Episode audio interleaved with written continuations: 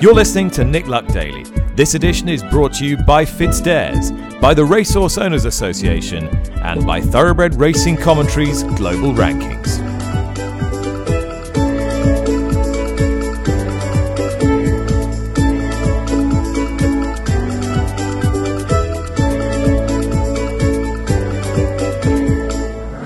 Morning, welcome to the show. Wednesday, November the 24th. It's a little grey here in TW11 today, and it's starting to get really cold. Continuing our build up to the Ladbrokes Trophy at Newbury at the weekend, I'll be talking to Brendan Powell Jr., who rides Fiddler on the Roof, fresh from his success with the Tizzard training team, courtesy of Lost in Translation at Ascot last weekend. Sarah Kumani of Fittock Stud tells me about how the difficulty and challenges presented by preparing foals for a sale, and she's got seven to consign at Tattersalls today. She also gives me a couple of tips for some of the, the top sires that might emerge this week. Professional Jockeys Association Executive Director Dale Gibson is along to tell me about the changes, the long awaited changes to weighing room and jockeys room facilities on racecourses, and particularly getting female changing room facilities up to an equivalent level to their male counterparts. Uh, J.A. McGrath is here from Hong Kong. We'll talk about the latest from the IHRB on the samples from Monasterevin. But first of all, Dave Yates from the Daily Mirror, there was a strange race at Punchestown yesterday. What happened? Right, first of all, there was a gamble on a six year old mare called All Class for a handicap chase at the meeting. Uh, she was having her second start for Ronan McNally, having left David Dunn, for whom she won over hurdles off a mark of 80 at Sligo in July. She was racing over fences here from a mark of 85. She was backed from 13 to 2 into 4 to 1. That was her opening price uh, on the track. And then further support saw her SP uh, end up at 13 to 8. The race itself was very strange. The 13 year old capture the drama went into a clear lead under Laura Costello. Uh, Donagh Meyler on all class was clear in second. And originally there were 14 horses in behind. That was reduced to 12 after the first fence. They proceeded at a respectful distance. They were unhurried, I think it's fair to say, uh, the jockeys who were riding them. It was a strange race. Uh, Jerry Hannon, as the winner, crossed the line, said, This has been a very odd race. And I don't think I can put it any better than that. Right. The, the trainer of the winner, all class, is Ronan McNally. Now, Ronan has um, developed a, a, certain amount of um, fame and notoriety over the last couple of years as the trainer of The Real Deal and The Jam Man. Uh, and the former has incurred the wrath of Irish authorities. That case is still continuing, as you're about to hear. But first of all, in an interview that yielded certainly more than I anticipated when I made the call to, to Ronan McNally, he explains his feelings on how his mare won yesterday.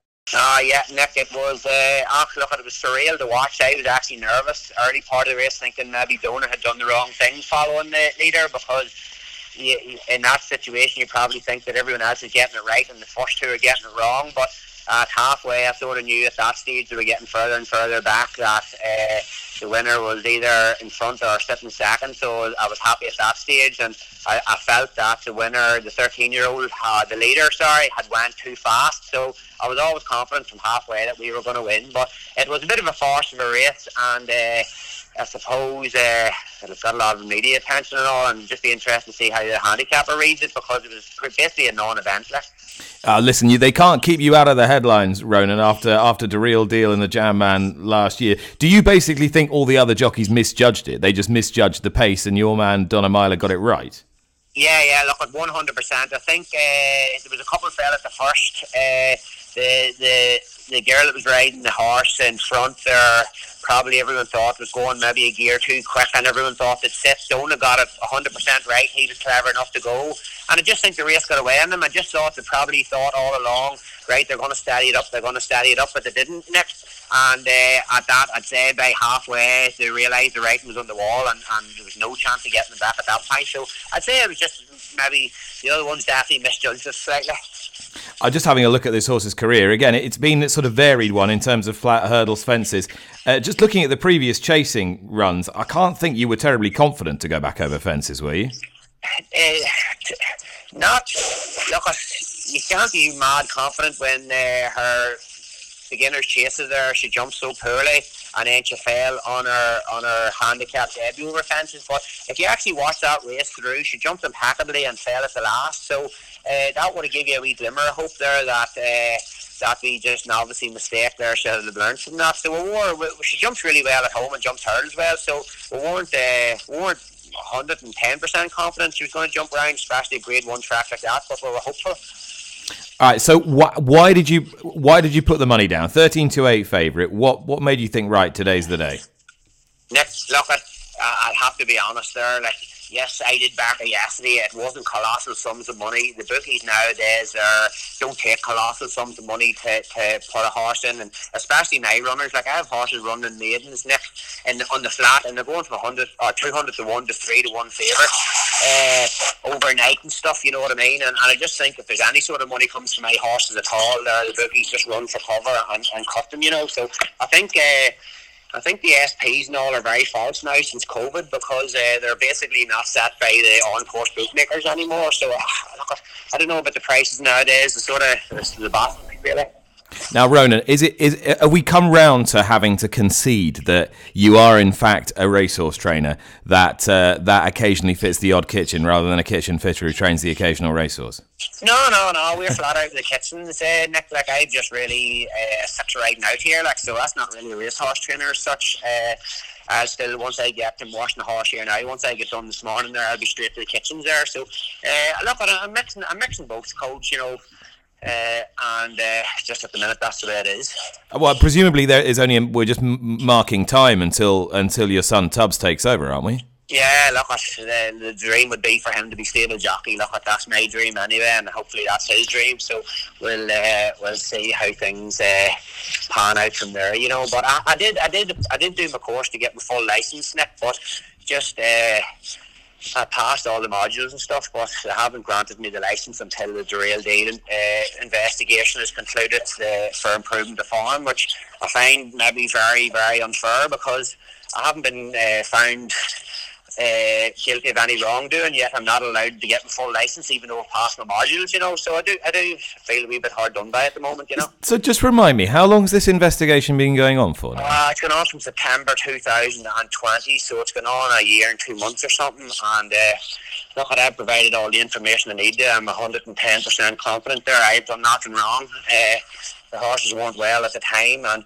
then just to go and do my full license, I had to I had to lease horses out during the summer there because I hadn't the scope to train them because I hadn't the full license, and then that seemed to be a problem as well. Then, uh, so it did.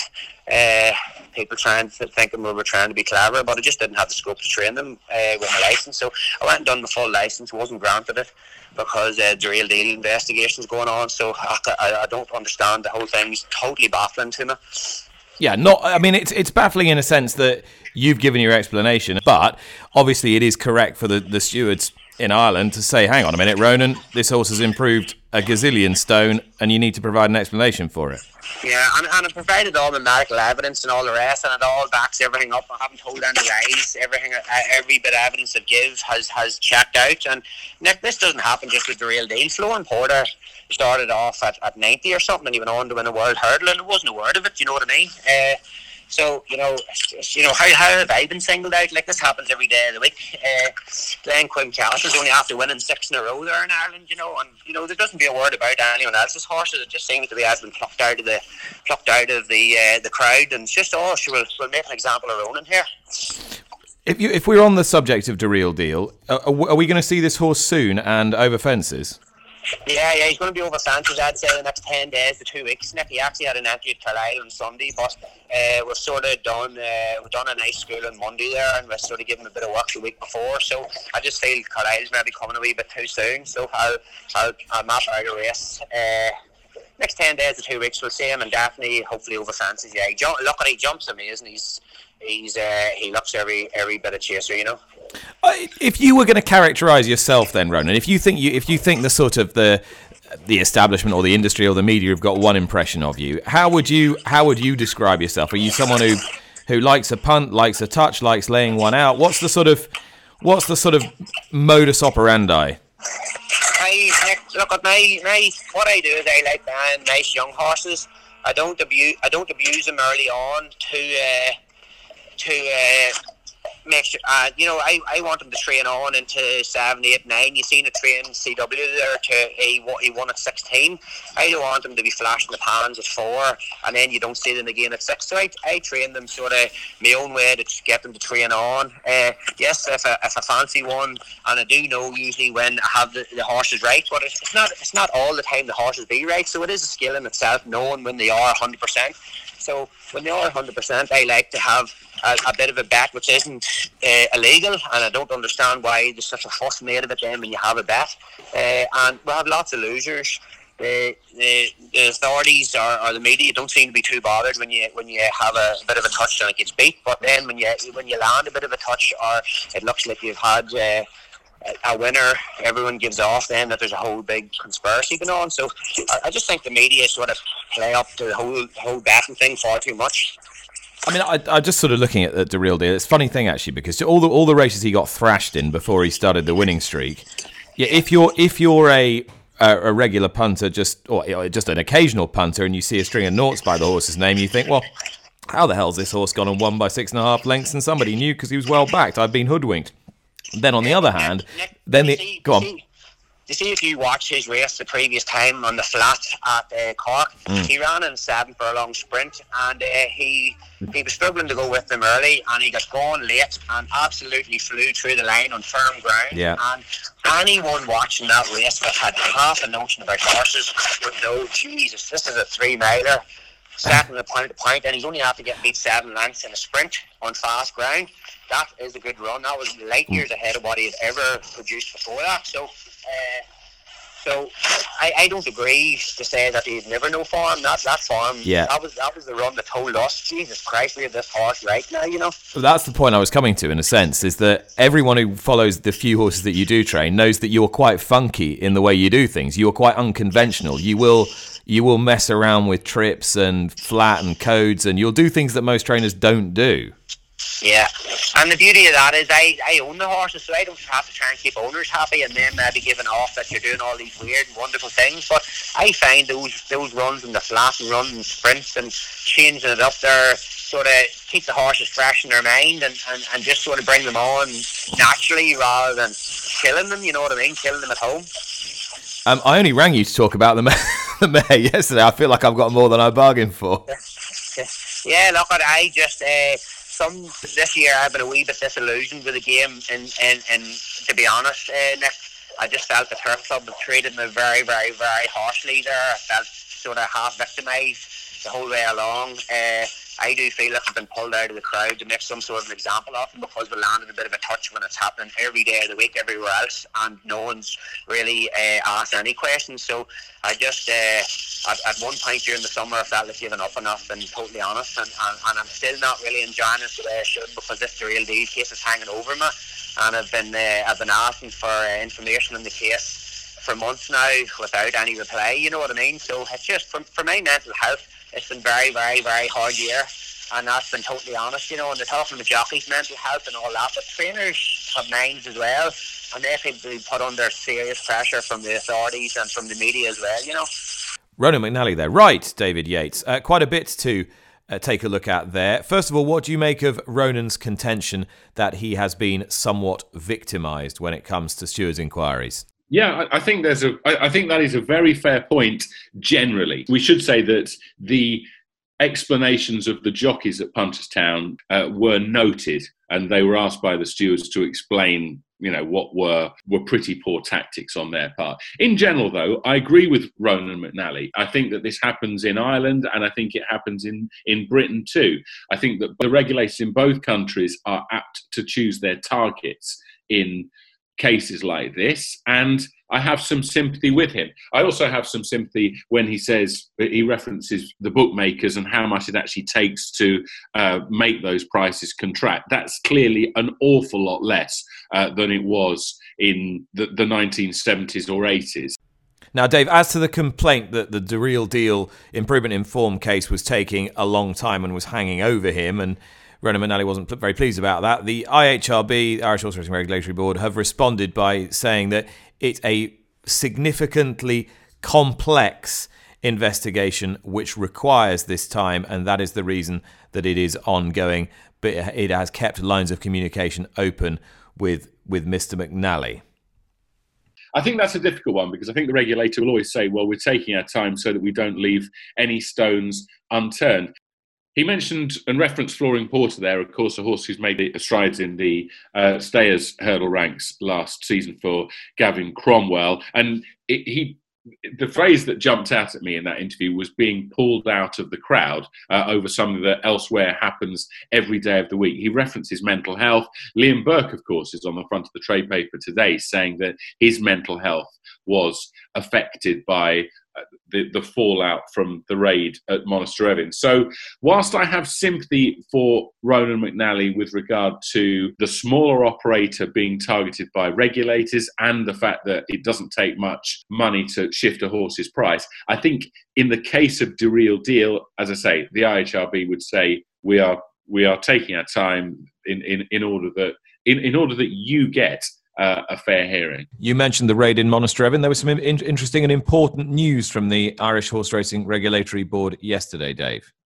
Yes, indeed. The raid, of course, on the stud farm at Monasterevin took place, what, 15 days ago now.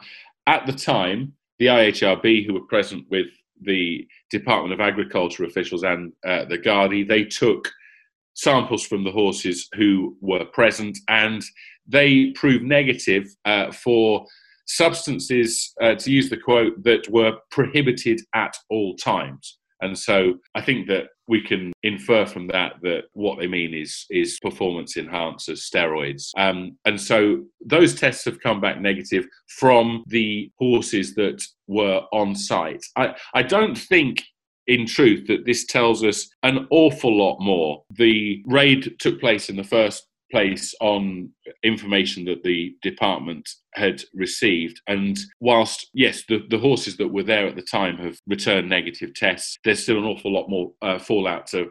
Uh, to come out of this, and I, I, don't think necessarily we need to take this as a uh, a sign that everything is in, that everything in the garden is rosy. Yeah, we still don't know what the substance is or substance was that was was found that was taken away. That's a, a department issue. We don't even know the the identity of all the horses that were in that stable. We don't even know whether all of them were thoroughbreds, let alone racehorses. So, um, yeah, it is an interesting and important st- holding statement from from the IHRB, but it is only one small piece of the of the whole jigsaw. So await further facts in this case.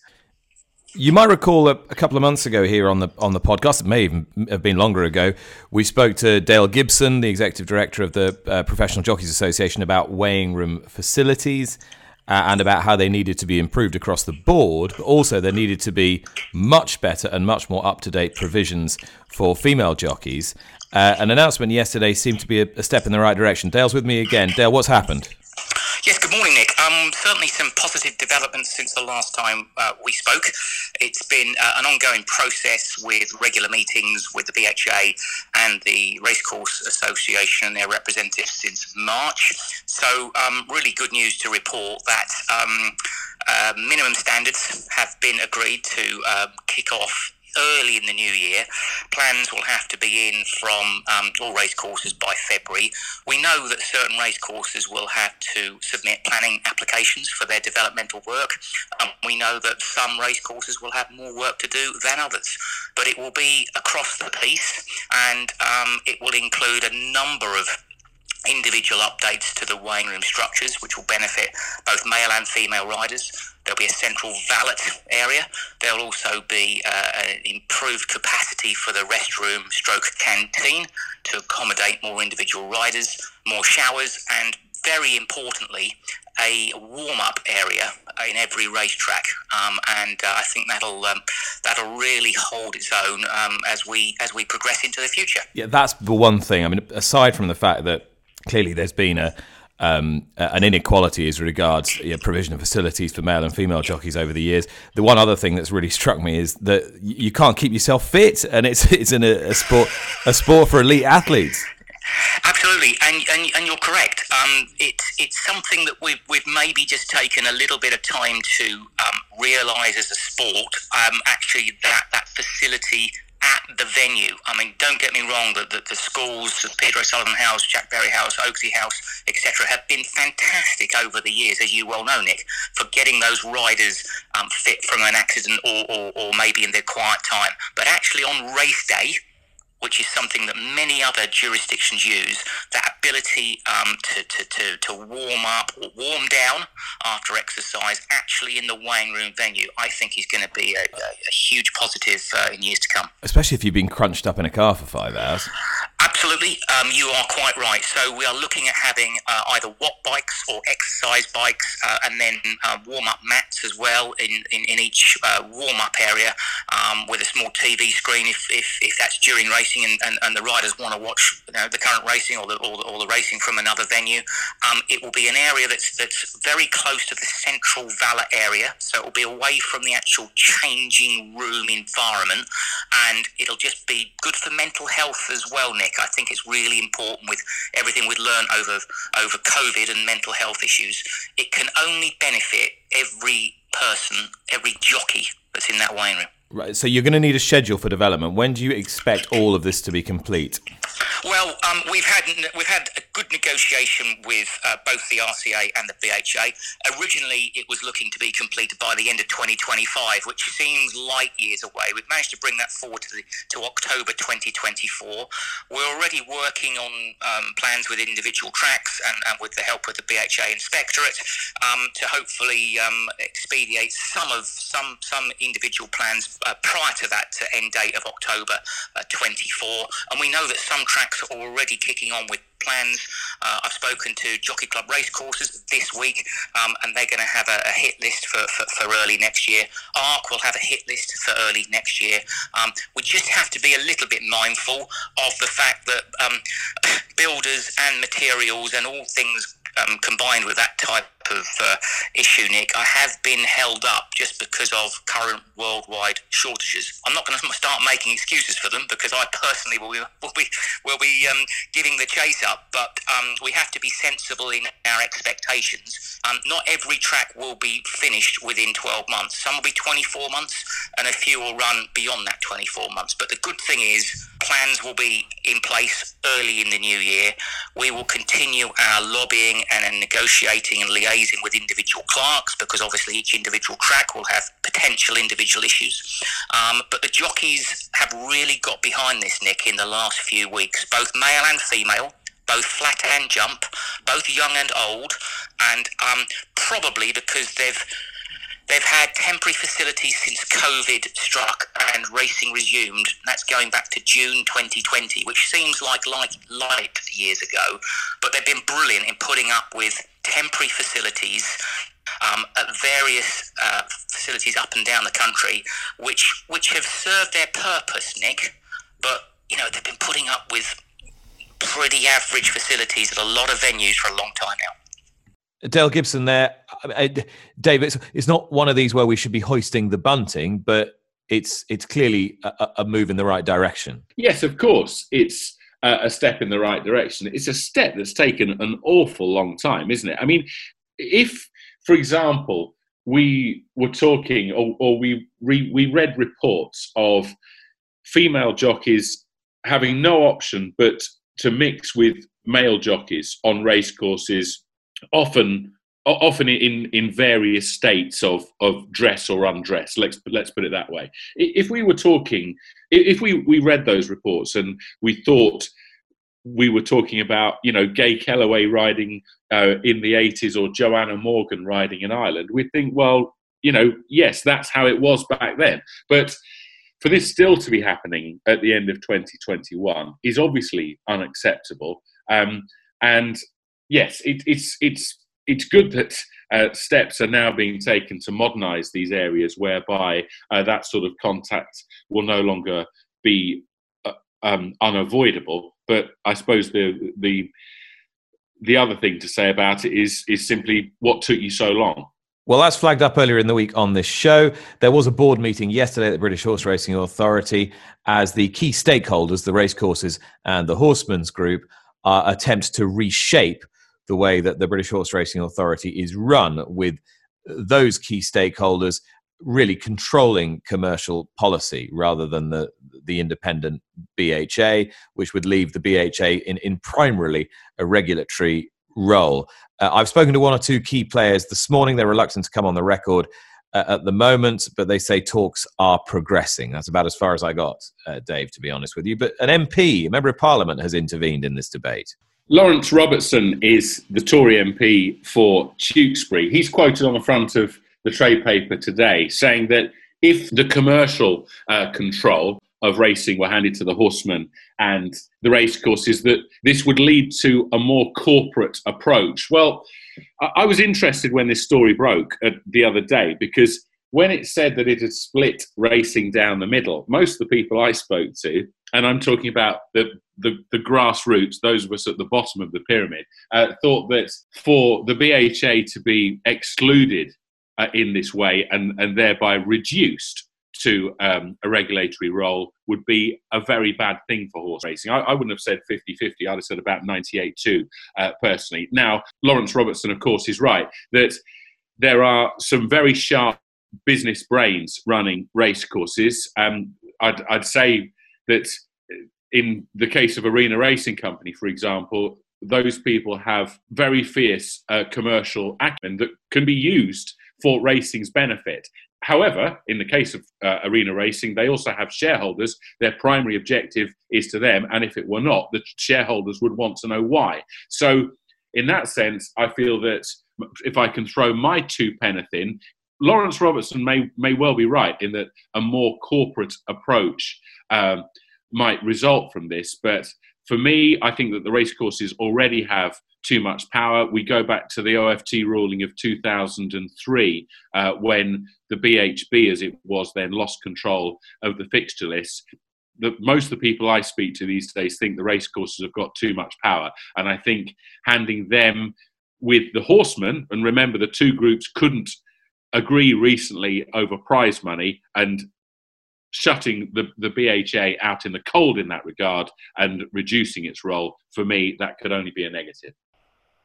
Right, continuing our build up to the uh, Ladbrokes Trophy, then, uh, Newbury at the weekend. We've spoken to a number of leading connections this week. Uh, yesterday, Cornelius Lysaght gave a big shout to the chances of Fiddler on the Roof, who came back with uh, victory last time. Brendan Powell uh, rides the horse for, for Colin and Joe Tizzard and, and joins me now. Brendan, this is a, a big ride in a big race on a horse with a serious chance. How excited are you about Fiddler on the Roof at the weekend? Very excited, Nick. Um, obviously, he's a he's a live contender, isn't he? And um, he did everything right at Carlisle, and you know, going into the race, couldn't, couldn't really be happier with with the horse I'm riding, really. He's a horse who wasn't slow as a young horse at all. He won a Tolworth hurdler, Grade One, as a as a novice hurdler. Um, does he feel like a stayer to you? Like he's obviously got a bit of pace, but he, you know, he wasn't he wasn't stopping at, at Carlisle, and um, I believe he did he break the, the track record on soft ground round that day. So you need a bit of pace with you know in those in those big handicaps to sort of try and hold your position. But he, he feels to me like, like like he will stay. Um, so I, you know as far as I'm aware, he's, he's he's fit and ready to go. So the Tizzards will have him in have him in good shape and really the motif of the season, or one of the motifs of the season, has been a, a, slight resurgence in the fortunes of the Tizzard yard, which neatly coincides with with you getting back on a, a lot of the, the high profile horses. Um, how do you feel the horse is at home? You've obviously ridden him since Carlisle. Yeah, I actually scored him this morning, Nick. Um, the first time I sat on him since Carlisle, and um, we jumped. I think we only jumped four four fences and, and two hurdles this morning, but he feels in really good order and um, and you know feels very very fresh and well in himself. So um, you know, also all systems go for Saturday really. And you're bidding to win your second big Saturday race in succession because you won on Lost in Translation, the feature at Ascot last weekend. Um, what sort of feel did he give you? Do you think he's the Lost in Translation of, of old yet? Um, to be honest, Nick, I, I don't really know because obviously that was the first time I'd ridden him. Um, look, it, whether or not he'll be as good as, as he was a couple of seasons ago, it, you know, is yet to be seen. But um, you know, it's a great training performance from the Tizzard team to, to get him back off what was, you know, quite a poor season for the horse because he obviously had a few issues um, with his health. But um, I do think he'll improve the run fitness wise, and it would it, it'd been the first proper race he'd had for a long time as well. You know, you know when when horses you know, when they pull up and finish down the field in the race, they're not really in the mix at the back end of the race. So it was his first proper race he'd had for a while. So you'd like to think, all being well, if he comes out of the race okay, he should be open to, to mass improvement and, and, and hopefully, hopefully for everyone's sake, he he does turn out to be the force of old, you know. And and this uh, renewed association, sort of formalised association with Colin and, and Joe, you know, it all started years ago when, when you won at Cheltenham on, on Golden Chieftain. How does it feel to be sort of right back in the thick of things? Oh, it's brilliant, Nick. I mean, you know, I, I, I turned up to, to, to Colin as a spotty faced 16 year old, and, um, you know, between Colin and, and the whole family, they, you know, they took, you know, they, they took me in like a member of the family, really, and, um, you know, when I was a young lad, Joe took me under his wing. I lived with Joe for a few years, um, and you know, I was very, very lucky from a from a young age to be given some very good opportunities for you know from the Tizzard team, and you know they they got me going essentially, really. Um, and so it's great now to be to be back riding for them again, and, and obviously, you know, be be Colin's sort of final season as a trainer, and um, you know, Joe's a massive part of it now as well. So to to, to, have the association with them again and, and be riding them, you know, big winners is, is, is you know, it does mean a lot, and it's, it's, it's uh, I'm, I'm very grateful for the opportunities. All right, Brendan Powell Jr. there, looking forward to his ride on Fiddlerontheroof in Saturday's Ladbrokes Trophy at Newbury Racecourse. Now, as you heard from Tattersalls sales marketing director Jimmy George earlier in the week, there's something for everyone at Park Paddocks over the next couple of weeks. We've had yearlings. Next week, we've got all the brood mares. Today, it's the foals, some beautifully bred ones as well. Consigning seven of those foals is Sarah Kumani's Fittock stud. Sarah joins me on the line now. Sarah, how does it differ for you and your team preparing foals, say, relative to, to yearlings or, or horses in training? Does it, does it present a, a very different challenge? Well, it, it, it, does differ quite significantly, really, because um, seems to be the closer you get to racing, the fewer people there are around to buy them. Whereas foals, um, everybody, I mean, so many people look at every foal, and a lot of people want to buy foals because they hope they're going to be able to resell them as yearlings for lots of money. In your experience, is judging a foal the ultimate test for, for someone who likes to judge a racehorse?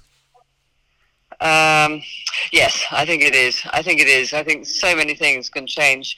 I think, I mean, if you have a nice foal, it's always probably going to be a nice foal. But if you have a foal that's sort of hitting, the sales at a bad time, um, and it's just going through a growing patch, or or um, just just it isn't its moment, um, and you haven't got much much choice of where else you can sell them uh, they can change enormously. So I think it is a, it is a, a, big skill buying foals to resell. Yes. I'm interested in how you know horses who are so young they they, they change so much from foal to yearling and yearling to, to sort of breeze up horse.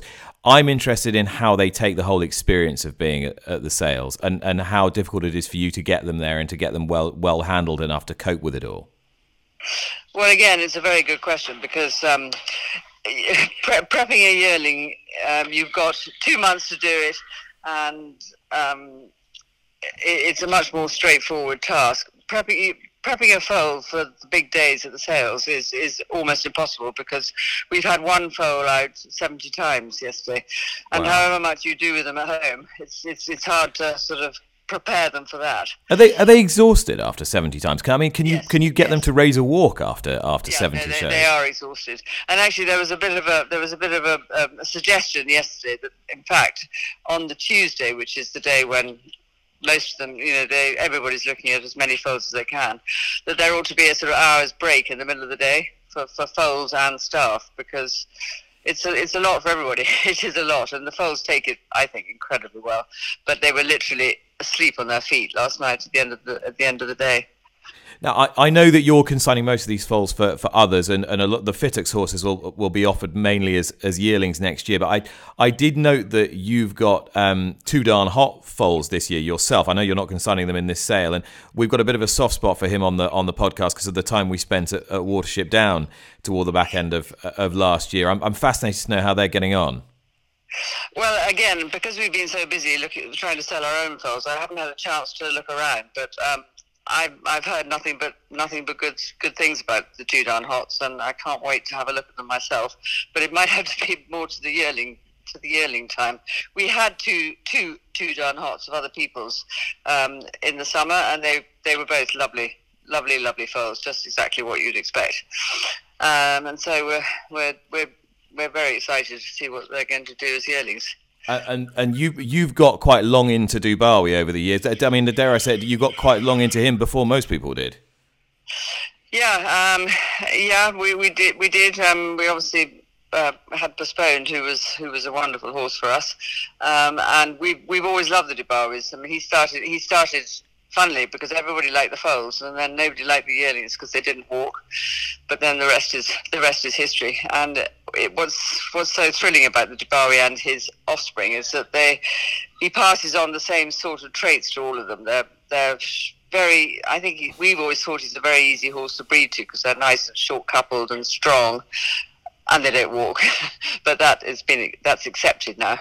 But um, I think his his sons are looking particularly exciting um, you know, time test, uh, Zarak in um, in France, uh, New Bay, um, and so hopefully Too Darn Hot will be will be the next hot one. Sarah Kilmarnock there, and who knows, one or two of them might be making their way one day to Hong Kong, which is where we head now, and Jay McGrath.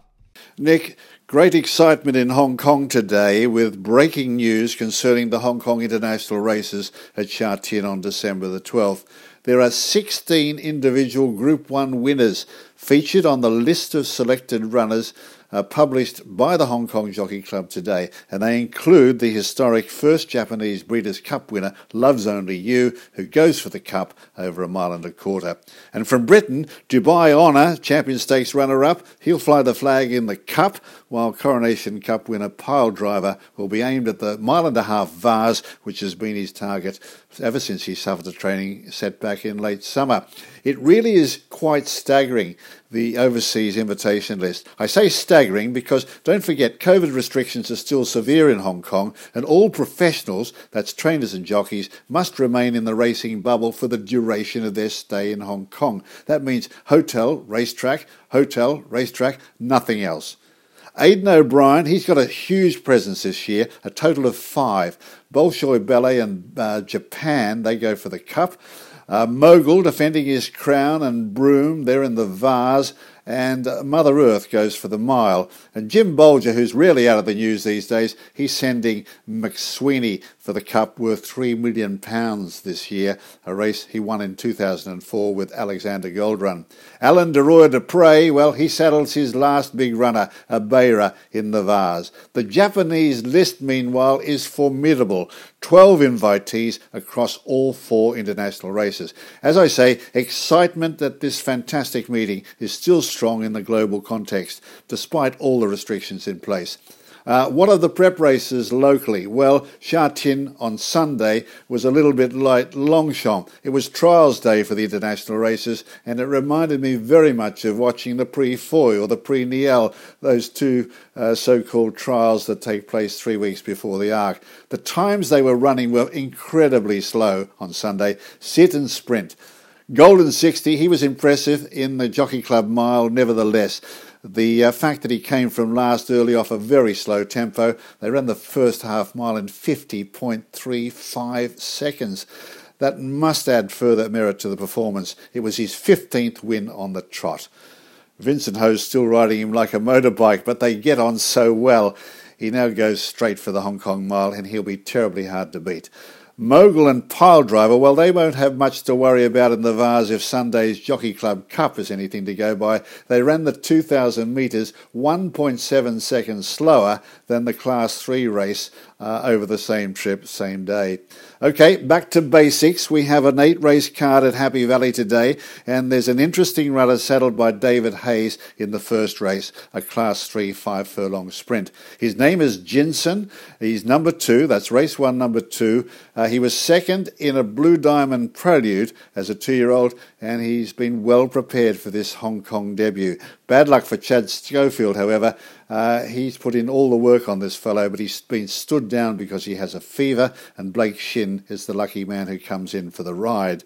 Magic Man, João Moreira, he's got a good book of rides. Amazing boy, race three, number five uh, in a Class 5 mile race. He's probably the best of them.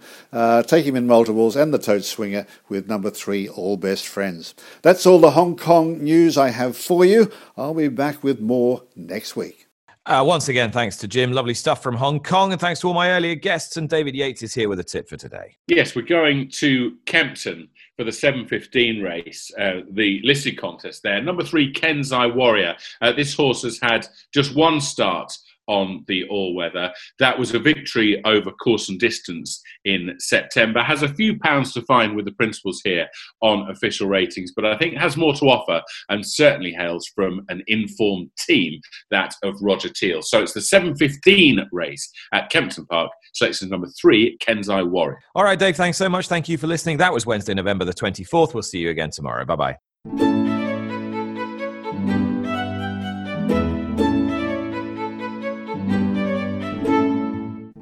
You've been listening to Nick Luck Daily, brought to you in association with FitzDares, the Racehorse Owners Association, and Thoroughbred Racing Commentary.